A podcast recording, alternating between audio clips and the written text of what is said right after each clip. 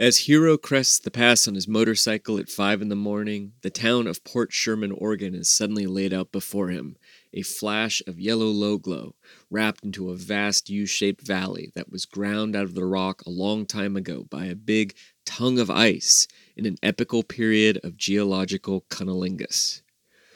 There is just a light dusting of gold around the edges where it fades into the rainforest, thickening and intensifying as it approaches the harbor. A long, narrow, fjord like notch cut into the straight coastline of Oregon, a deep, cold trench of black water heading straight out to Japan. Hiro's back on the rim again. Feels good after that night ride through the sticks. Too many rednecks, too many Mounties.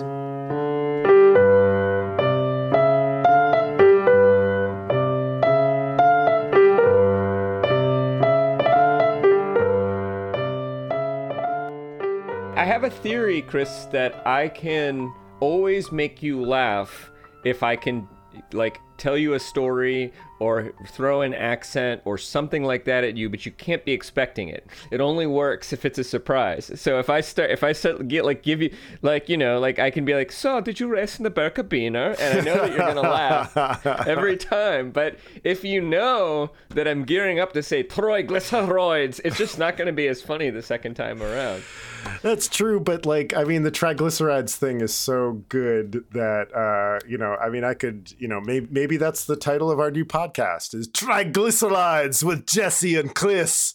And all it is is us batting the word triglycerides. Triglycerides, like which step? Triglycerides. Could would you indulge me and allow me to tell our listener the tri the triglyceride story?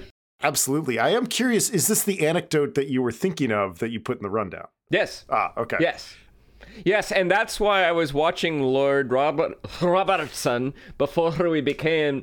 It was a kind of a, like cramming a Scottish accent into my brain. You're naturally better at it than I am, but sometimes I can get there. I'd say that yours is frightfully on point tonight. I keep slipping into some sort of Celtish barbarian. Sort of, sort of an Ulster Scot. A Scot that travelled with Chichester across the Irish Sea to Ulster and became an Irish Scots Irish person and later That's descended. that's no Scot at all. It's no Scot at all. Uh, all right, so real quick, listener, um, our mutual friend, and by the way, I think we should keep his last name anonymous because part of the story involves his diet. Um, he can decide if he, if he wishes to identify himself later. Uh, our friend Justin uh, and I were hanging out recently, and uh, I just discovered the greatest word to say with a Scottish accent it, because our friend Justin's doctor told him that the levels of his triglycerides were far too high. this does it, it makes me think that there's a there's a chance here for two the two great entries into the Scottish accent, one of which you have now um, identified as triglycerides, but we could also combine it with fuck, which is the other good one, His triglycerides are fucked, to be sure. and we can even toss in a little bit of he should have ken what's coming to him, knowing that his triglycerides are fucked. He should ken that he must bring them down. Or nay, nay, he had nay idea, but he rightfully should have. Didn't I know what he's think? Uh, didn't I know what he's thinking? I, Didn't di- that that one's a hard, one. one. Didn't didn't didn't nay is I didn't that, that's where understanding. It's the dinner is fine. Yeah. It's getting to how would you would say no. I know how Australians say no, which is no, but I don't know really how Scots say no. I didn't know. I well, that's why you say Ken. It's easier to say. I Ken, didn't ken. yeah, right, because you're you're bumping into dine nay instead, and then you're just going to go with dine ken, and um and pretty quickly, no one from England can understand you, which is the whole point. Right. Well, why would you want those bastards to understand you anyway? No Scot needs an Englishman to understand a word he says. Uh, there's all these wonderful and horrible um, sort of British opinions of the Australian language about how it's like the worst corruption of the English accent of all time. It, it was just so classic British Empire, where they're splitting like the finest of hairs into um, into these other tiny little hairs, where you're like, oh my god, guys, get over yourselves. As amusing as I, as much fun as I have trying to sound like I'm doing a Scottish accent, any Scots would see right through. You know, like it, it, it mine would not pass on the British Yeah. Isles. I could maybe yeah, mine, train mine it. either.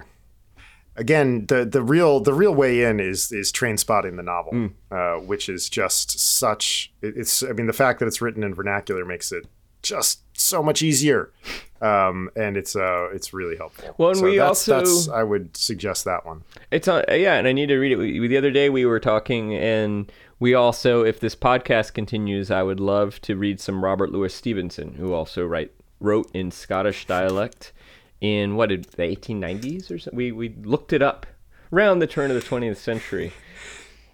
Um, Then we'll get next week in Scottish literature. Next week in Craig. Scottish literature. I still wish that there. Hopefully, there's some Scottish uh, listeners who are like, I, d- I didn't understand what's so funny about triglycerides. It's not laughing matter.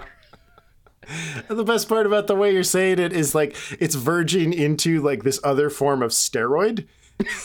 like, Troy, triglycerides. yeah, yeah. There's like a whole bunch of Scots who are like, "I, I've got to get my hands on that. Whatever these triglycerides are, let's go find some and do them." Do them. Careful, I hear you oh. get triglyceride rage. It'll make you fey and berserk. But your triceps are huge. You triceps.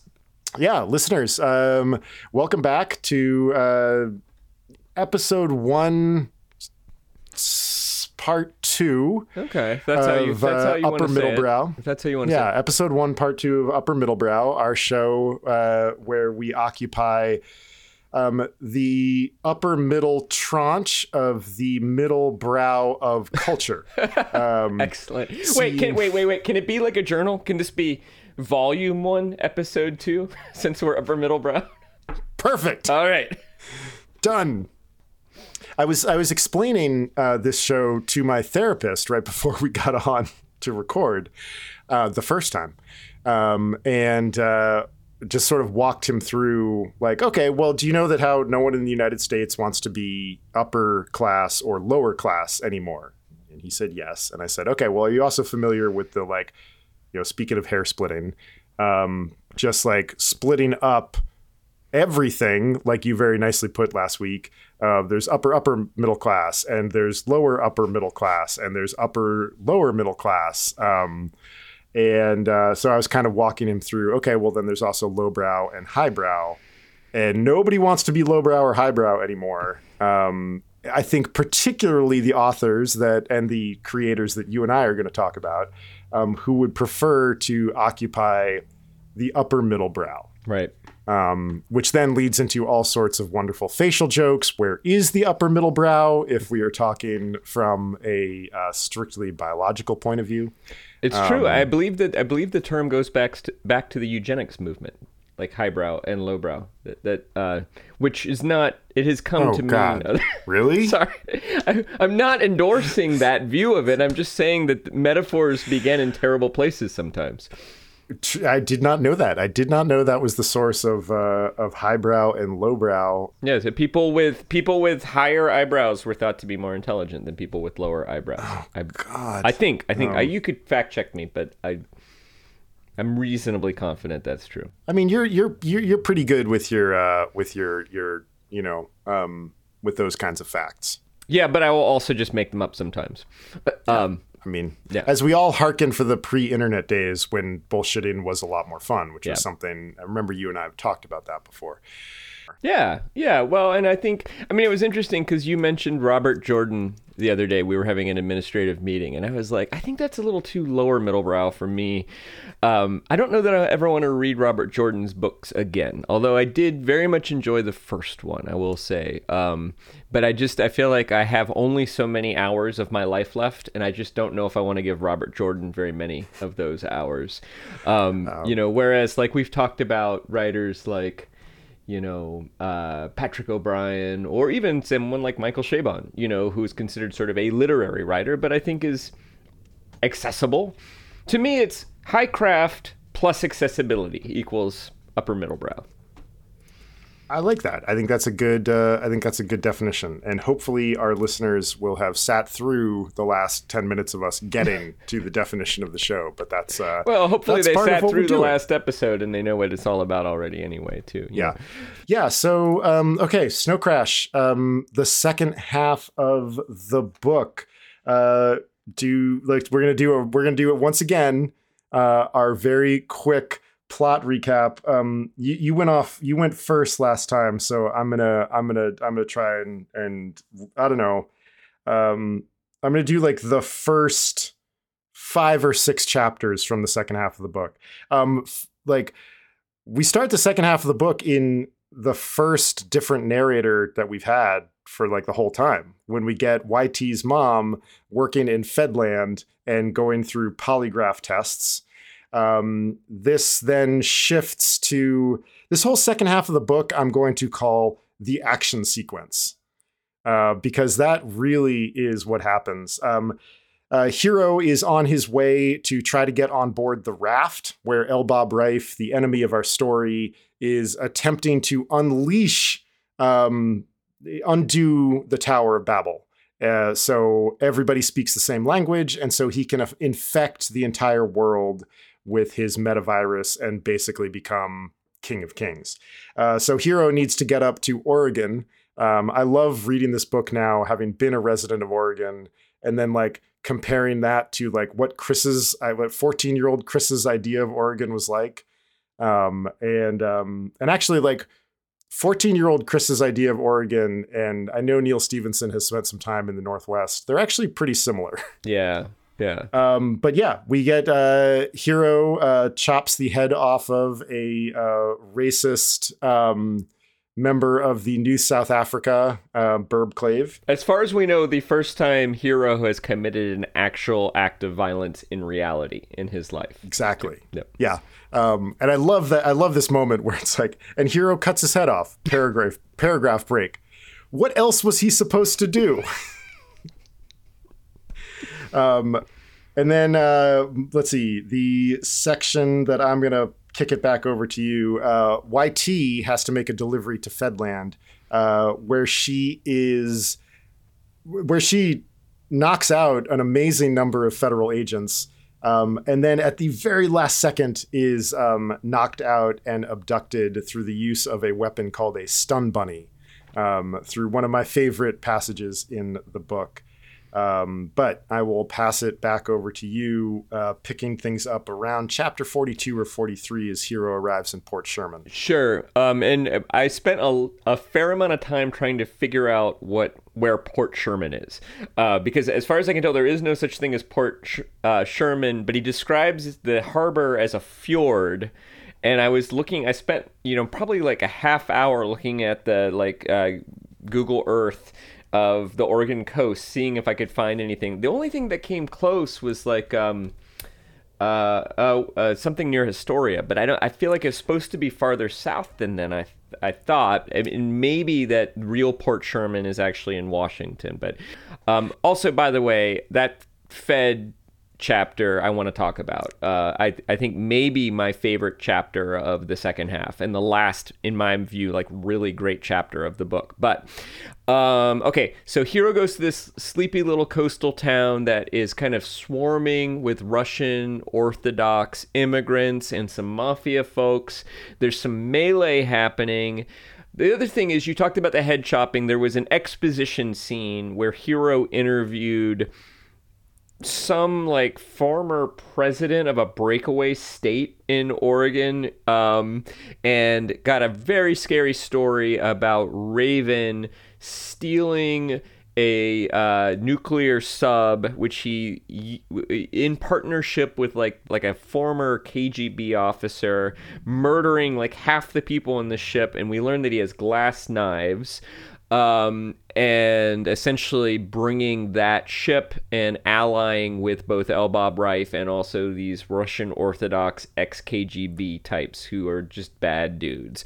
Um, so there's some kind of conflagration at the Port Sherman docks. Hiro's able to talk his way onto the dock. He's trying to hire a yacht. It turns out the mafia has got there first, and our old friend Fisheye, um, who we've met in an earlier chapter, is there orchestrating some military action against these Russian Orthodox people in the hope that he can take them captive.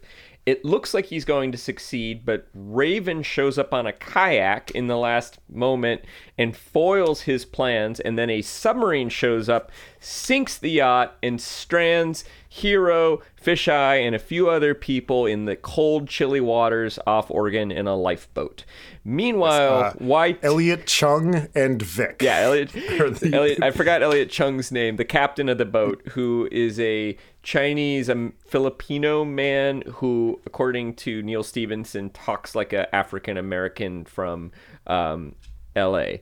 Um, and at the same time YT is sort of like ends up in a van with sort of culty L. Bob Rife followers um, and eventually ends up on the raft where she's kind of forced to do manual labor um, under the supervision of a bunch of um, Russian Orthodox women. And I'll kick it back to you. Yeah, um, that uh, section of YT's story takes a, a real turn when uh, Raven uh, Raven shows up in the cafeteria where YT has now been assigned to be a uh, a cafeteria dame, um, and Raven uh, takes her on a date um, to a uh, a restaurant where she tries to order a cheeseburger, and he says, "There's no beef out here," and she says, "Anything but fish," and he orders her squid. A gentleman, as she says. yeah. A gentleman, yeah, the last of the seafaring yeah, gentlemen she... of his kind. Uh, Raven leaves the date to go and kill almost everybody on the boat that uh, Hiro and Elliot and Fisheye and Vic have gotten onto after after killing Bruce Lee the pirate.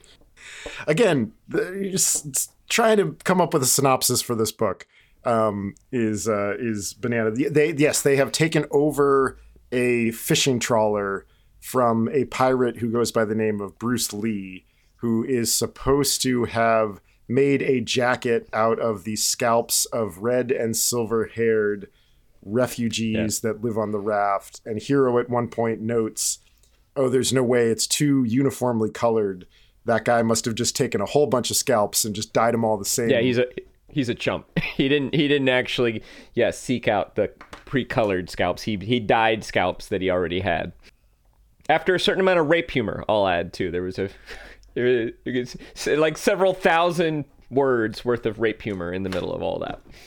Yeah, I know we're going to talk about moments where this book hasn't yeah, aged well. Yeah, the rape humor would be on that list. Is one of them.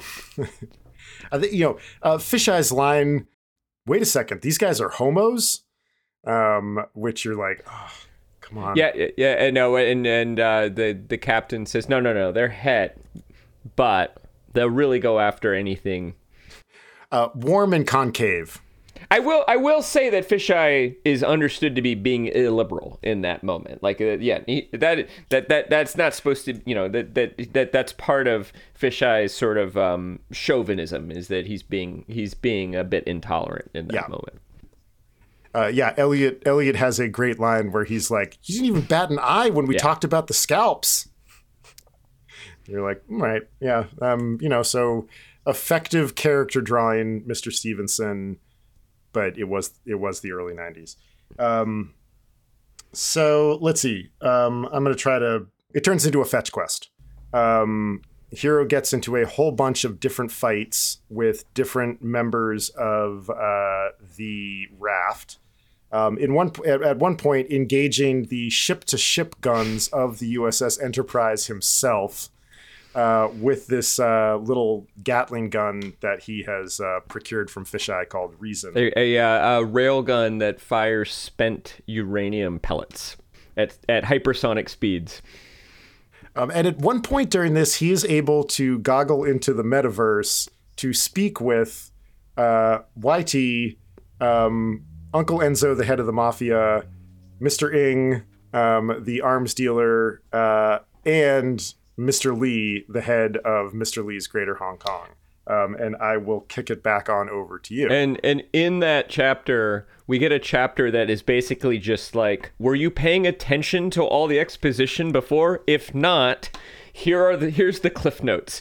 And and it's it's I mean, it is almost audaciously just a pure exposition chapter and it ah, it it but the the premise the conceit is that Hiro is explaining all of this to uncle enzo uh, mr lee mr Ng um, so that gives him an excuse to do exposition and that he's also getting paid to do so as well. Um, but we get i'm not going to go into it now but basically we get the whole sort of explanation of how the virus works uh, how the uh, deep structures of the brain works, the Nam Shub of Enki, all these other things. I think the thing we really most need to understand is that Elbab Reif has a way of controlling people's brains, um, and that Hiro believes he can stop that uh, using the Nam Shub of Enki, and that he starts questing after that while kind of maintaining contact through the metaverse with YT.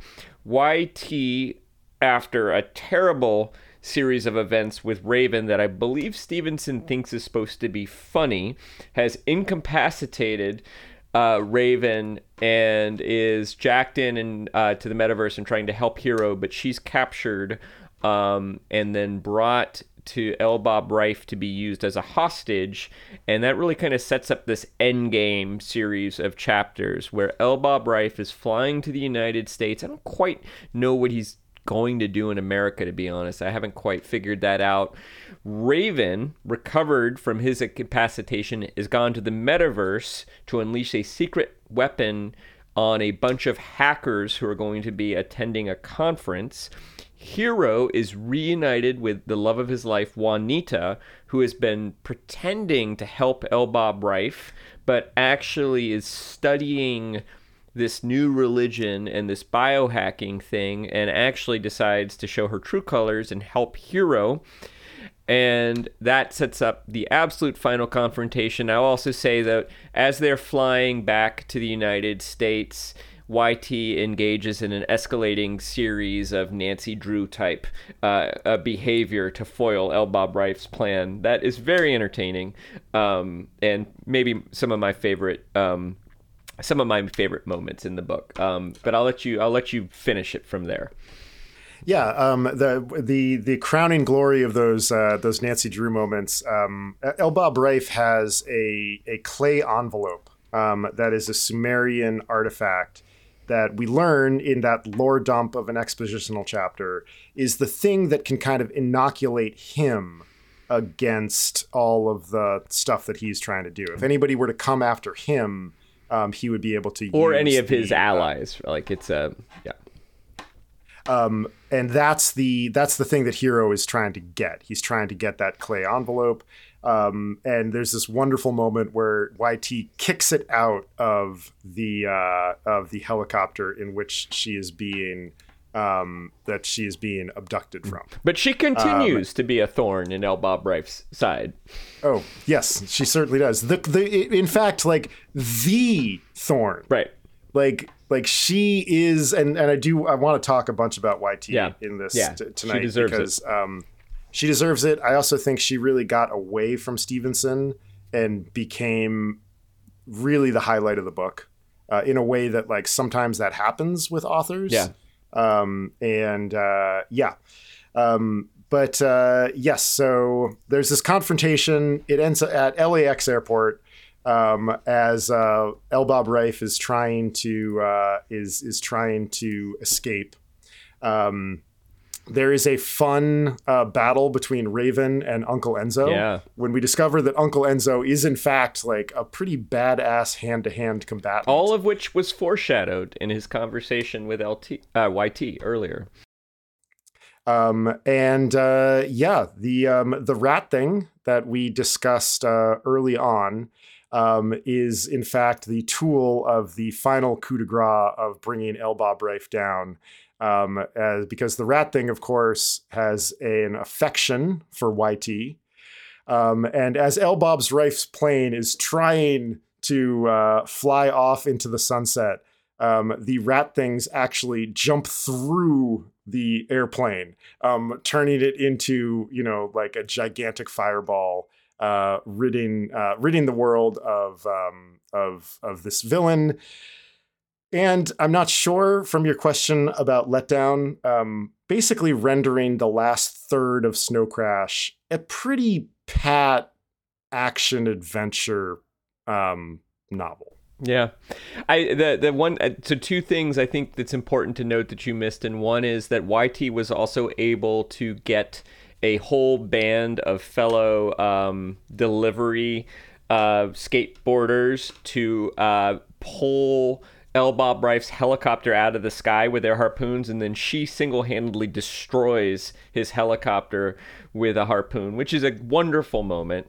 Um, and then also, there's a lovely scene in the metaverse where Hiro foils Raven's attempt to. Um, essentially poison all the infect all the hackers with snow crash and it basically involves every single eccentric hobby that Hiro has makes him the perfect hero for this moment because it requires, you know, motorcycle racing, uh, sword fighting, and specifically v- virtual, virtual, motorcycle racing. Virtual motorcycle virtual, racing. Yeah, virtual Very sword important. fighting, hacking, uh, concert promotion, um, and um, and uh, so he is able to save the day in a way that only Hiro Protagonist possibly could with that particular set of skills.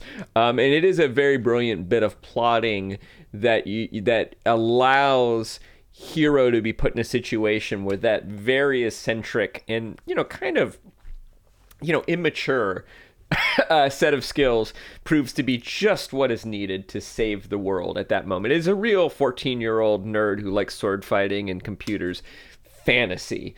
Um, but it's also a pretty great oh, yeah. scene and it's completely plausible. And it also contains this interesting story within a story about, um, you know, uh, Aleuts.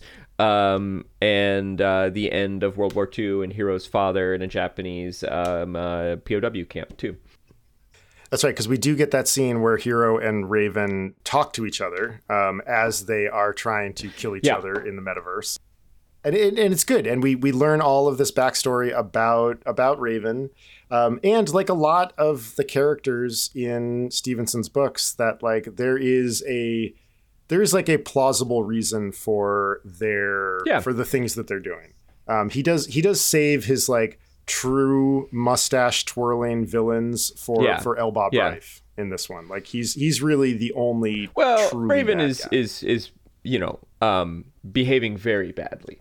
Um, yeah, he does have some motivations, oh, yeah. but but he is but in and he's um you know he's driven mad th- by seeking vengeance and willing to kill billions of innocent people in order to have his vengeance. So you know, um, but but yeah, an in, interesting character too. Uh, the, and the, I guess the other thing I will add to that is like he Stephenson creates the only scenario imaginable in which Hiro could actually best Raven. you know, like it's Uncle Enzo actually defeats Raven in reality. Hiro barely manages to defeat Raven only in the space in which Hiro is at his most powerful and Raven is quite a bit diminished, you know, as someone who doesn't hang out in the metaverse all the time. And yet it works. That's an I, I actually liked that scene quite a bit. Yeah, it's it's nice to hear them and and you know, it's a it's a nice piece of like scene setting as well because the way that Stephenson has set it up where they can talk to each other organically while they are trying to like kill each other in the metaverse and race these motorcycles that can basically go infinite speeds. Um, yep. It's it's nice. I mean, that's one of the things about Stephenson as a novelist is that his like like we can you know we we can we can say a lot of critical things. Like one thing we can't say is yeah. that he's not a craftsman. Um, just that that detail that you brought up about the fact that this is the only area in which Hiro um, would be able to defeat Raven. That is set up in the second chapter, right? Um, which is pretty, which is you know, which is an impressive piece of craft. Um, and for by and large, he manages to keep the ball in the air, even though there are these big expositional sections. I do think the action adventure part kind of gets away with him. Yeah, away I actually thought this half is um, more boring than the first half. I, I don't it the, the I mean, and I would say the first couple of times I read this book, I was completely entertained by the second half. But this time, I kind of knew what was going to happen, and the moments that you and I found so profound um, in the first half, they are more few and far between, I thought. I thought the race, what we're describing, the dialogue between Raven and Hiro, was one of those moments. Um, I definitely think the chapter with the toilet paper memo narrated by YT's mom is definitely one of those moments. Just maybe, you know, one of the best chapters in the entire book. And you know, I, there, I'm there. I would have some criticisms of Stephenson's politics because I feel like what he's criticizing about government culture, you could, you know, it's bureaucratic corporate culture is every bit, if not more, egregious in certain respects. But um, I, yeah, I found those moments were fewer and farther between, and there was just you know, it's it's really more. It's like he spends half of the book building the chessboard and putting the chess pieces on the board and then the rest is just having them all fight you know and and if you read a lot of stephenson's books they're kind of like that where like the last half or the last third even some of the new ones that i think are actually great books, often the last half or the last third is like this adventure story. Now that we've kind of explained what the parameters of the world are.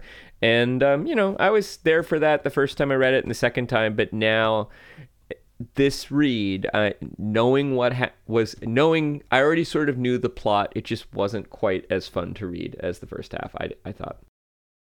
Yeah, you, there are fewer, there are fewer surprising moments um it, it is all like you know the the the prose the prose never loses steam um there are you know still brilliant sentence after brilliant sentence. Even if we're describing things like the holes that reason the railgun makes in the size of the enterprise.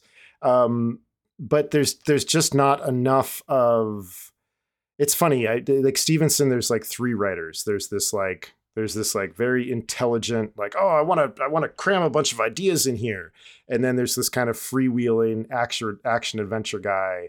Um, and then i think there are like those moments with like yt's mom and yt and the rat thing. Oh i was wrong. That is the other moment of of another narrator that we get because we do have that chapter where the rat thing the, the rat thing narrates. Which is great. I love i love i love the rat thing chapters.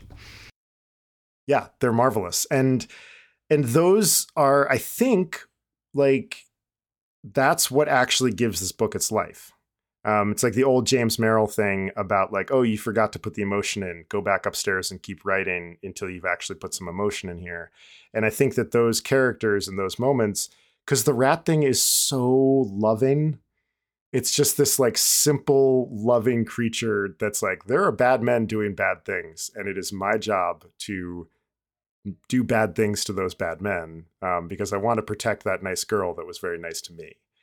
Um, and and then yeah, and YT's mom, who is this just very kind of tragic figure as she tries to get through to the people, putting her through a horrible polygraph test where she really makes an appeal to them to just talk and the answer is to basically sedate her. Yeah, no, and YT's mom is a tragic character and sort of sad, and and and you know there are a couple moments where it's clear that YT is aware of that and actually has a deep well of concern and affection for her mom although you know a lot of the times you're not aware of that because it's not what she's thinking about. She's thinking about like how she's gonna like what's the one liner she's gonna throw at whatever like asshole dude is like giving her hassle at any given moment or like how she's gonna escape a situation or like who she wants to sleep with.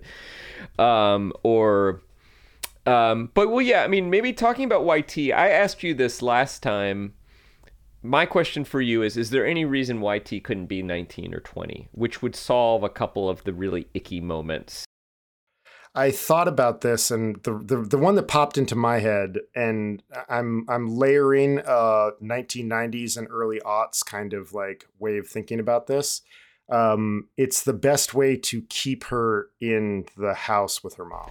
Eh, she could be like a yeah, but she could be like a, taking classes at a community college and still living with her mom or something like that. You know, like a lot of people are, live with their parents. Particularly, you can imagine it in this dystopian future where you, you know life is hard. Um, I mean, I think that's possibly it. I mean, but I mean, just to come out and say it, like, you know, it, not only does YT have what is represented as a consensual sexual relationship with uh, Raven, and we, we we're already given to understand that YT is sexually active and has sex with her boyfriend, but her boyfriend seems to be roughly her age, so that seems less icky.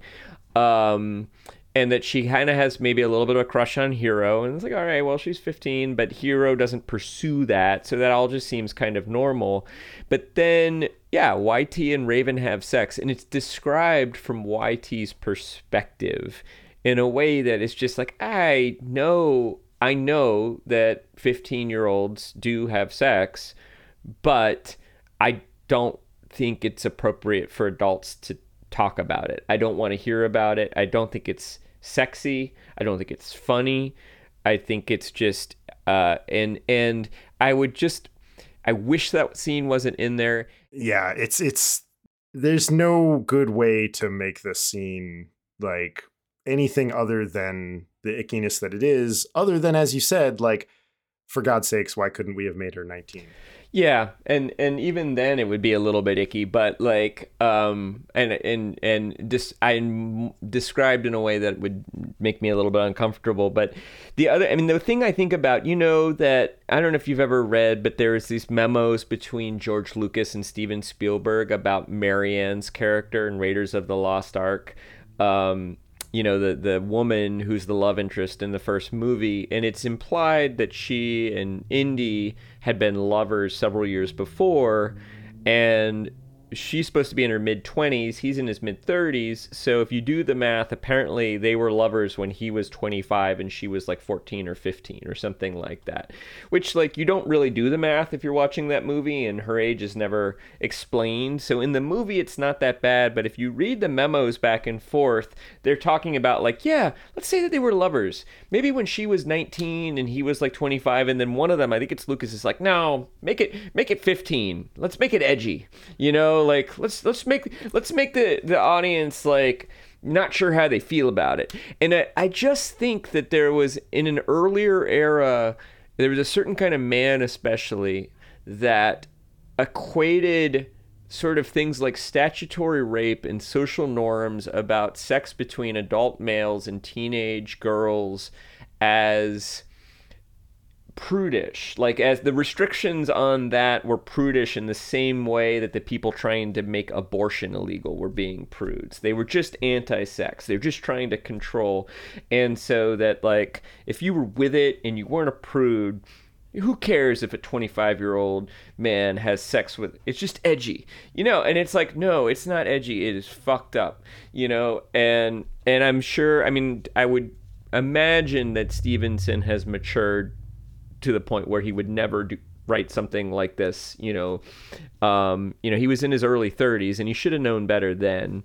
But I, um, I would put it down to immaturity and also a kind of terrible blind spot of the era.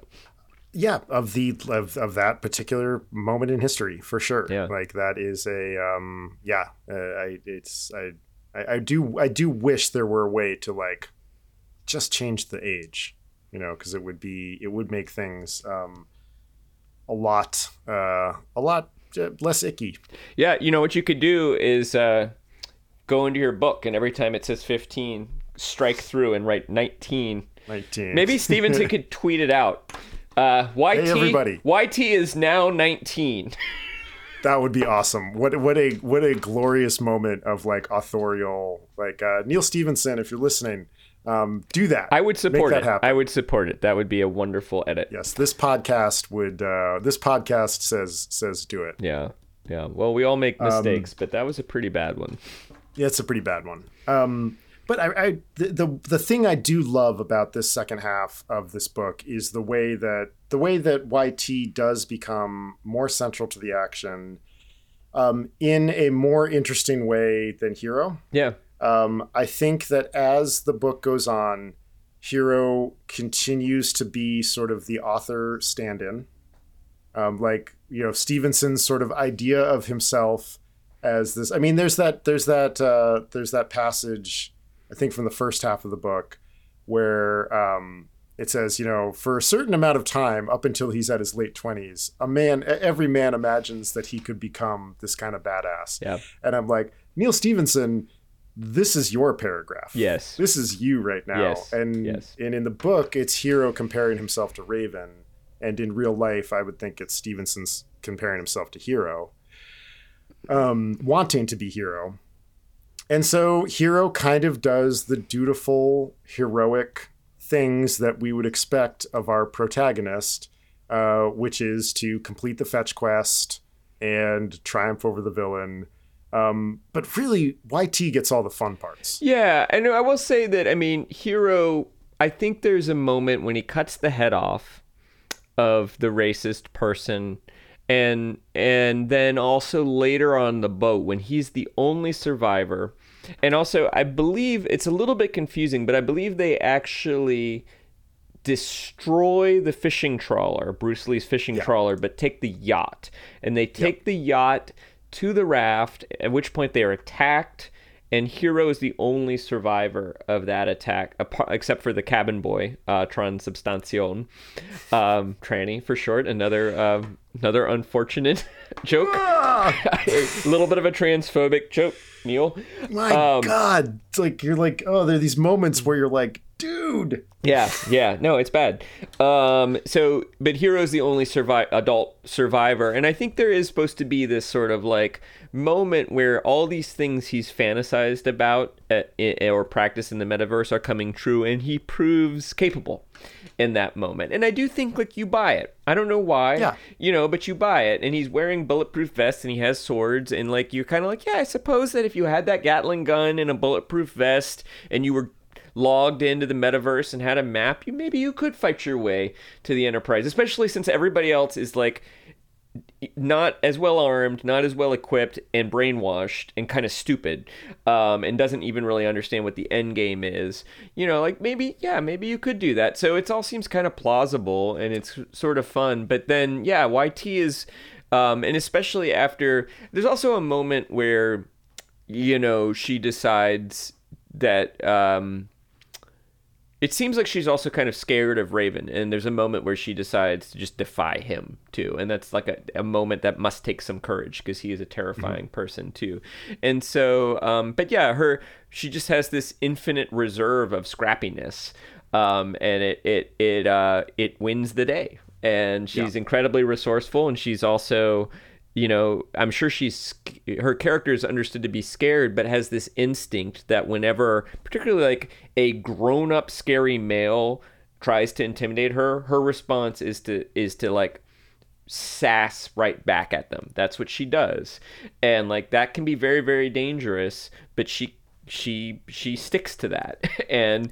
in the end like that capacity her capacity she's just and she also has this insight she figures out that she's a hostage and she figures out that she's only good as a hostage if she's alive and so she actually has a certain amount of power in the situation because they can't hurt her too much um, or else she becomes a useless hostage and she figures out Which out is what the moment where she leaps out of the helicopter. right Yeah. right. Which is awesome. Yeah. But there's a whole sequence of things she does to foil L. Bob Rife. And, you know, and, you know, the Mafia and Mr. Ng and Mr. Lee are all trying, you know, they have plans that they're cooking up, and those plans prove to be completely unnecessary. Like, like Yeah. YT does all the work. Uh, Yeah, Uncle, she- Uncle she- Enzo gets to, you know, kick uh, Raven's ass, which is pretty great. But that is a great moment. But yeah, I mean, like she's, I mean, Hiro. I think the point I was trying to make is like the whole action adventure section is plausible, and it it it works and it's fine, and and the set pieces are great. Yeah. I mean, those moments when like ships are turning into fireballs, Yeah. and he describes that for a moment you can you can see and like the the image of like a fireball and there's that strobe light effect and Hiro notices that there's just ships everywhere trying to like board their ship like rats when you turn your your Yeah. the light on in your kitchen. Yeah, wonderful. and and so I mean, it never it, the the narration never flags. Yeah. Like it is very good action writing, but from a character perspective, you know, there's not a ton of change that happens for Hiro. Yeah, sure, he he sort of realizes that he can pull it off and he can win the day. Um, you know, uh, Juanita is sort of uh, yeah. I'm not crazy. It, it doesn't really pass the Bechdel test. Yeah, Um, Juanita exists as this kind of like somewhat distant female figure for Hiro to aspire to. yeah, and Um, and also like you know, I don't know. I mean, I in the last taping we did, I said that you know Hiro was becoming a better, more mature person, and that's why Juanita likes him now, and maybe that's true. But like, it is a little bit like he just shows up. And we're meant to understand that their romance is rekindled again. And I, I guess it is incredibly romantic that he would show up on the raft trying to rescue her, like with his samurai swords and bulletproof black motorcycle outfit. Like, that's kind of badass, you know? So maybe that's part of it. And he has, I mean, I, he has figured out all the Nam Shub stuff. He, but that's basically, he just did the homework that she assigned him, you know? He just had the, the robot butler, like, explain it all to him. And and YT does have that great moment where where Hiro and YT are talking about Juanita. Yeah. And Hiro's like, I think it's going really well. Like I think that like I think that I'm finally getting to understand her. And YT is like, You're an idiot. What she wants is she wants you to understand yourself. Mm. And like you get the sense that Hiro's like, Oh, okay. and it's I mean, like the book leaves those like more truth, those truthy things to YT. Yeah. Um, which I which I just I just love. Like she is sort of the canniest character um, in this book that is mostly populated by like dudes who are ostensibly with power. Right. Right. YT is an excellent, with one exception, an excellent judge of character. You know, that um Which, you know, like I'm not crazy about that chapter and that setup. It is as a piece of character crafting. I think it's an important, you know, it's an important moment of like making your characters not consistent. Hmm. You know, like I wish he would have picked a different way yeah. to achieve that, maybe. Um, but, uh, but No, yeah, I mean, I guess it's good that she faltered in some way, and that she, you know, that that that that makes her a more interesting character too. Um, yeah. Uh, Um, I, I wanted to. There's one. Uh, there's one part that I really wanted to uh, to talk about. It's the end of the chapter where Hiro cuts the uh, the guy from New South Africa's head off. yeah. Um, and then is pursued through this particular burb burbclave um, by these um, racists from New South Africa uh, and the enforcers. And um, the chapter ends with uh, Hiro getting onto his motorcycle and the New South Africans getting into their cars and the enforcers getting into their vehicles. And the last sentence of the, of the, the chapter is, and after that, it's just a chase scene. I I have I have so and then when you put that against the next chapter, which is YT and Fedland, one long chase scene, Yeah. it I, I it brings up the I'm like, okay, what what's going on here? Is this another joke?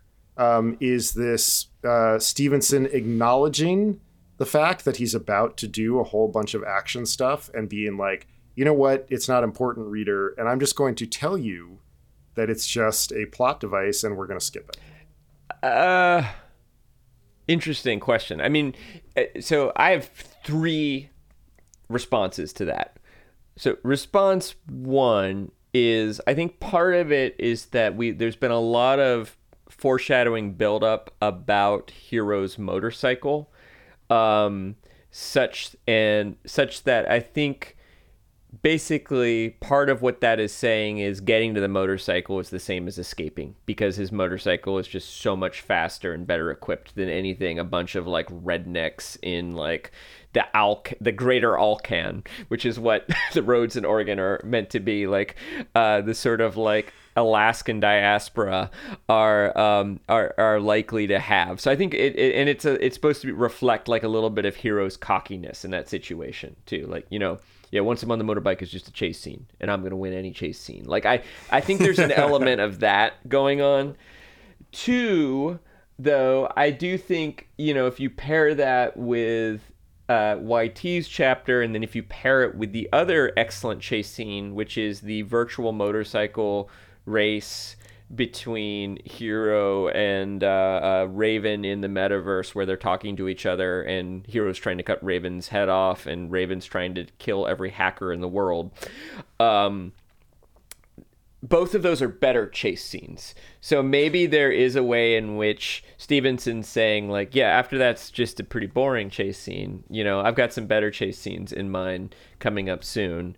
But then my third answer to your question is that I actually think that I think the craft of the first five or six or seven chapters of this book is just impeccable. Just and we talked about it last time. Like, why do we have the uh, pizza deliverator chapter? Why Teen Hiro could meet some other way. The plot doesn't really start until David, you know, gets the virus. Uh, and Raven shows up at the concert. So why do we have these other chapters and why you know when those early chapters are happening in in the at the concert and in the metaverse we're also still following YT 6 weeks earlier. I think all of that is brilliant. It's setting the hook. It's doing exposition. It's balancing exposition with action. I think that like in this second half and really about where we started reading there the some of the choices about where to linger in the world and where to drive the plot just seemed kind of random to me. Like, why do we need to be on the life raft for like ten thousand pages? You know, five like, five to seven chapters. Yeah, it's a long time, yeah. and as far as I can tell, the only thing that happens to drive the plot later, apart from learning about reason which we um, is Hiro spends a little bit of time hacking, which proves useful later. But uh, eh, but yeah, that's when he creates SnowScan. He creates SnowScan, but that could have happened another time, right? Like he could have done that in a cheap hotel in Port Sherman, you know, or something like that, or he could have even done that on the raft, you know. Um, they that the point of the lifeboat is to get us to the raft. You could have had that boat not sink and go to the raft. The mafia could have flown a helicopter to the raft and dropped Hiro with a parachute into the raft. You could have had a submarine go to the raft. Mr. Ng could have come up with some way to get Hiro to the raft. I mean, there's so many ways, and it's just like, and I, you know, we, I think, I mean, I, I, I, the only answer I have is that Stephenson was having a lot of fun putting those characters on a raft and creating this like almost like waiting for Godot like interlude like in the middle of the book. And then which ends with the pirate Bruce Lee showing up which is both horrifying inappropriate and very entertaining all at the same time. But I, I I guess I feel like the plotting is a little bit clumsy and that one of the things that gets a little bit clumsier and maybe because it can because he's got you at that point. So might as well just have fun with this world. But is the decision of when to drive the plot forward quickly and when to just like linger, you know, mm-hmm. um, and I, you don't need to spend five or six chapters on the lifeboat for the sake of the plot. No, it's and I think you're totally right. I think you I think you nailed it that it's like he's having fun and you know and and, and to, at a certain point in heavily plotted novels, like this is the corner that you paint yourself into. Is like um I mean imagine poor Tom Clancy. Poor guy. I was I was hoping for I was hoping for a reaction from you. Uh, well, I mean, I would hate. Well, uh, I don't know. Um, he re- certainly doesn't count as upper middle brow. No, he does not. Um, he's not. He's also not poor. Um, True, um, but but but you know when we're talking about heavily plotted things, yeah. I mean, I guess you know, uh, like all sorts of authors struggle with this. Is like, how do you land the goddamn plane when you know you have all of these things sort of up in the air. It's what I mean. It is what I think lifts this book into success. Even though you're right, the I like my sense of the world gets a little foggier in the second half of the book, um, which should never happen. Yeah. Like it should not get sketchier and a little bit more because it just does get too plot focused.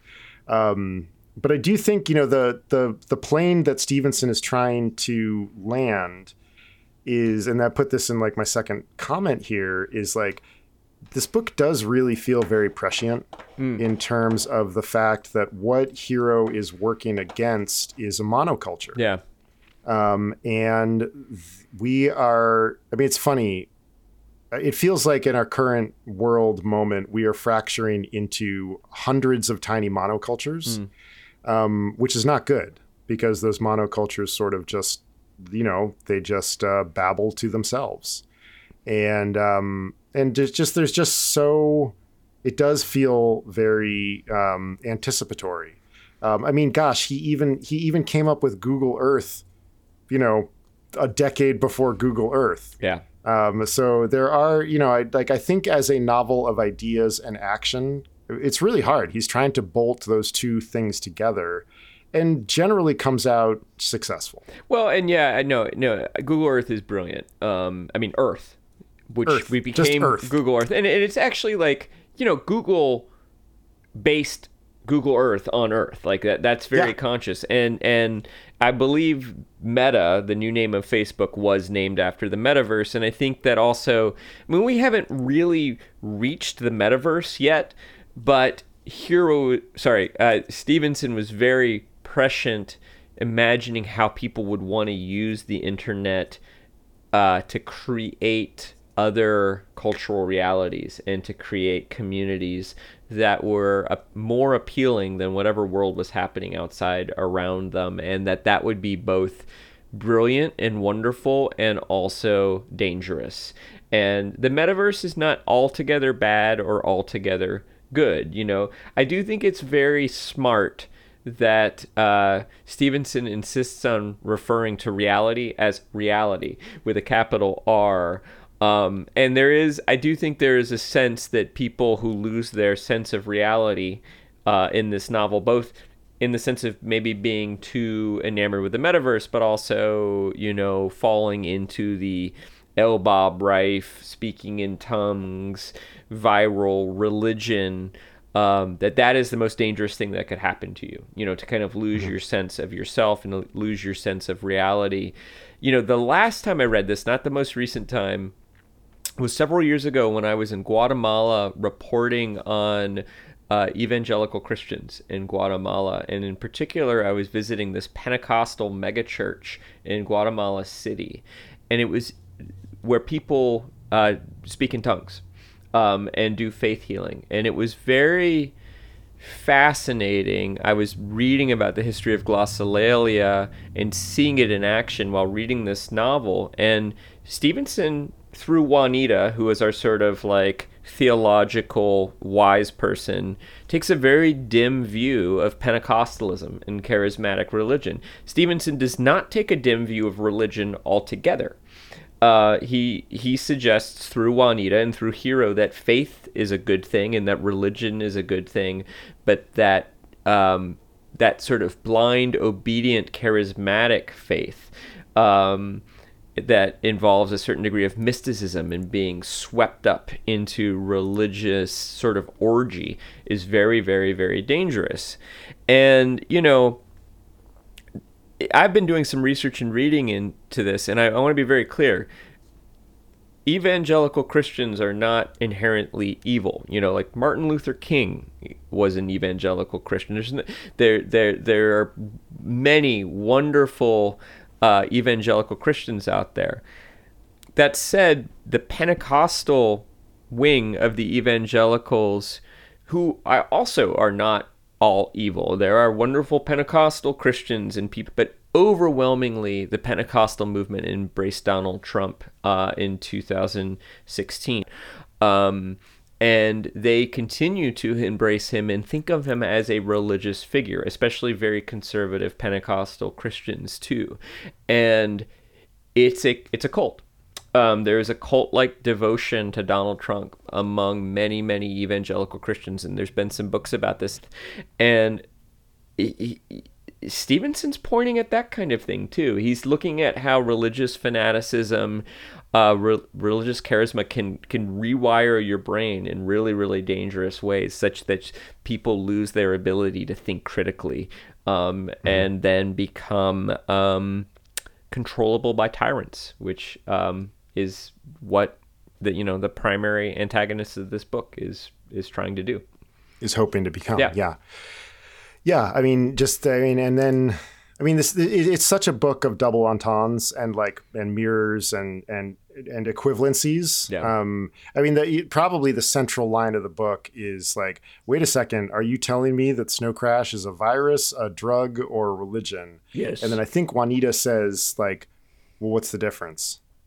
Um, yeah. and that's you know that's such a and it's good coming from her because we've gotten the qualifying information from her before that religion and faith like it doesn't you, you can't paint it with that broad a brush like um you know like i have a number of religious friends who talk about the fact that like yes they understand that a lot of it is metaphor but they still believe in a higher power and that the world is a hard place to make sense of for them without that sense of something greater and a lot of artists feel the same way mm-hmm um, about this sort of enduring the sublime. Mm-hmm. Like the sublime is basically the same concept of religion, just ported over to an artistic idea. Yeah. Um, and I think you know, I mean, I think for for the for the the problems of plotting in the second half, like like the number the number i mean it's basically a book about the, the the fall of like the fall of man you know like there's this section of guns coming to paradise now that the internet is a dangerous place or the metaverse is a dangerous place and it's a book that continually cycles back to this idea of Babel, um, which then he discovers is like, oh, that actually was probably a really good thing for us. Um, there's this weird, bizarre digression where he say like he posits that the metavirus is actually like floating around in space. It reminds me of some plot points in later Stephenson novels where um, he he seems to think we might be living in a simulation. Uh, yeah, you know? there there are some wonky, and this was one of my notes is like there's there there are just some very wonky aspects of this book that that managed not to sink the book. Yeah. Um, you know, and uh, yeah, I mean, every time I read it, it I, I'm still, it still gets me every time. Um, I really, I really love this book. I'm sure a significant portion of that is nostalgia. Um, you know, to uh, to to rip off Chabon. Um, uh, I have probably exaggerated everything. Um, I yeah. And, uh, I mean, it. I look. I have less nostalgia about it than you do, and and I. I mean, I think the first half is just masterful, and I think, oh, yeah. and I think the second half is still pretty good. It's just I don't think I don't think it's quite as masterful. I think I can see this, and it took me it's on the third read and as somebody who's done a lot of thinking about narrative and a lot of study between now and when i first read it i'm starting to see the seams. But it, yeah it is wonderful. It's a wonderful book and it's and and you know I, i've identified ways where i thought in which stephenson was transphobic uh homophobic um you know uh, uh gross. um, there's an awful lot of winking rape humor in there that, um, you know, that I mean, I can remember finding stuff like that more funny when I was quite younger, you know, and just it's sort of a juvenile form of humor. You're like, uh huh, pirates, they rape people in the butt. yeah, it's like it's it's like listening to a Pogues album but not getting the irony you know uh, it's you're like you're like no they aren't really into rum sodomy in the lash. Well you know where that you know where that title came from? No. It's a quote from winston churchill. I believe you can you can look this up but i'm pretty sure that winston churchill was trying to instigate some reform or another um, in the navy and somebody said oh he couldn't do that. That would violate centuries of naval tradition. And he said something like naval tradition posh your naval traditions add up to rum, sodomy, and the lash. I'm very excited about my trivia that I prepared for you. I mean, do you have time for that? oh yeah, totally. Hiro observes at least twice, maybe more, but I noticed it twice, uh, that the pirate who calls himself Bruce Lee runs a tight ship. Can you describe the occasion of each of those observations? And I'll, I'll give you a hint. I can give you a hint if you need one. No, no, I think I got it. One of them is the condoms. Uh, he asks his crewmates to display to him that, in fact, he can uh, that the condoms are not. And and and and how do we know that the? they have to they have to blow them up like balloons in front of him as he is inspecting uh, them at the, the apotheosis of the rape humor. These are the condoms that the pirates are going to use. They think to uh, rape Hiro and I forget the name of the other boat captain.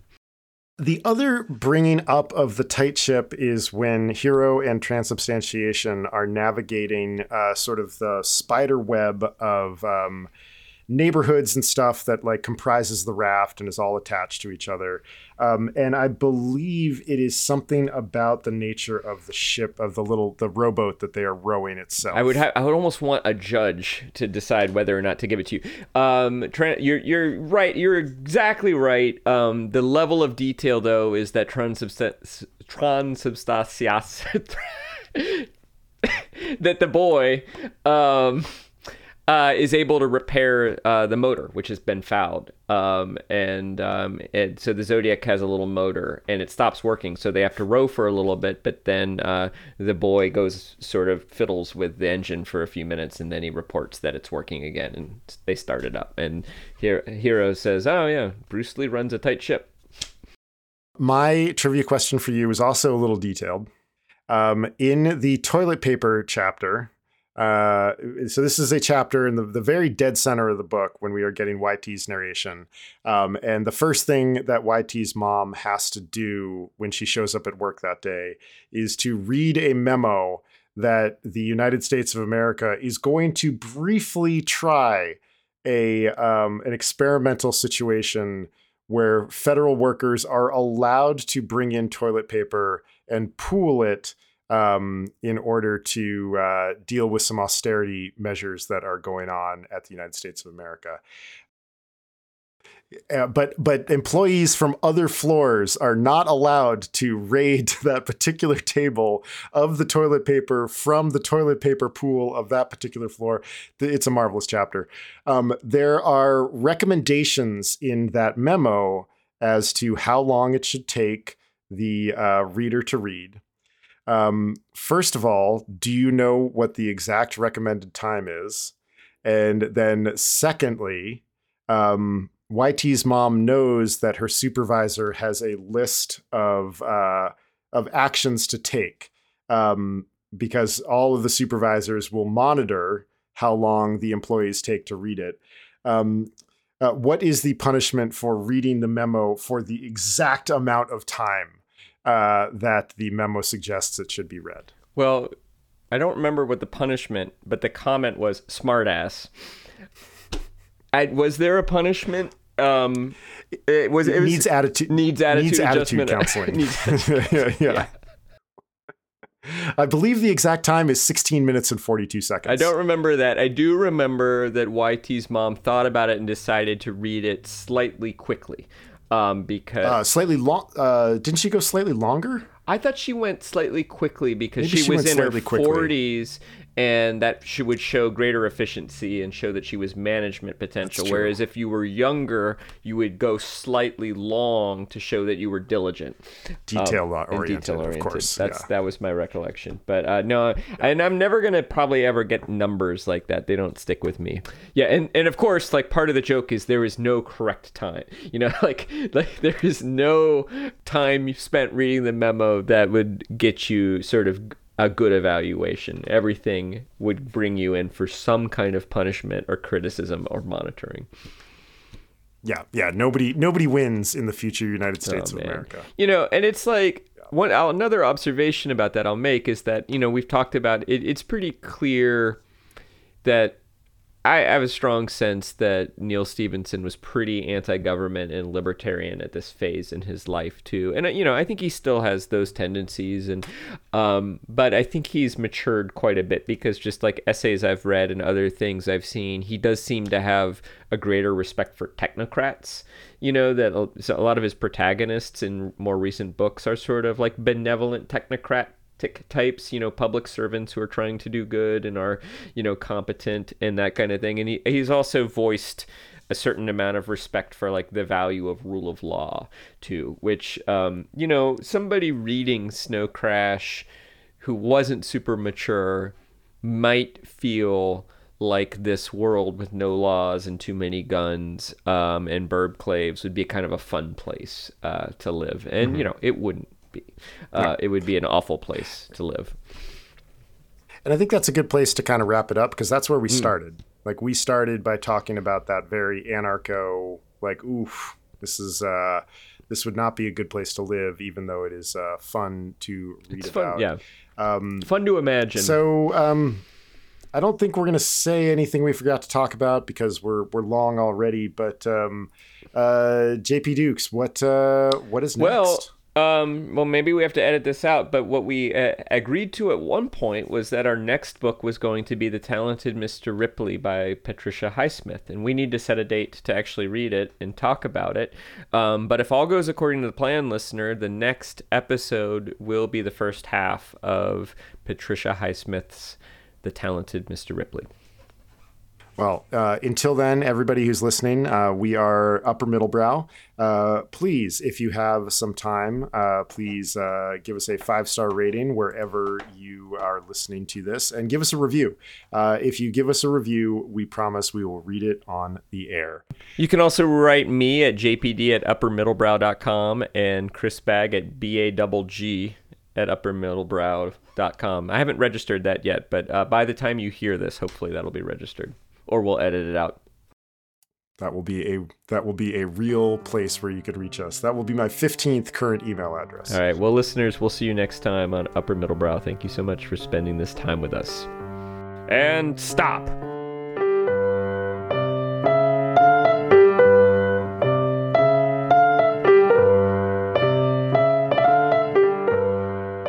Oh, hey, uh, just wanted to make sure you knew that Upper Middle Brow is a small point production. Jesse Dukes and Chris Bagg are the hosts, producers, and creators. Thanks to our pilot listeners, including Justin Reich, Catherine Nagasawa, Adam Brock, Robert Lorzell, Jenny Grieve, and Josh Lieberless. The music comes from Ben Pajak and Jesse Dukes. And uh, I don't know if you can hear. I am on the west range of the University of Virginia and it's raining. Maybe you can hear some of the rain sounds.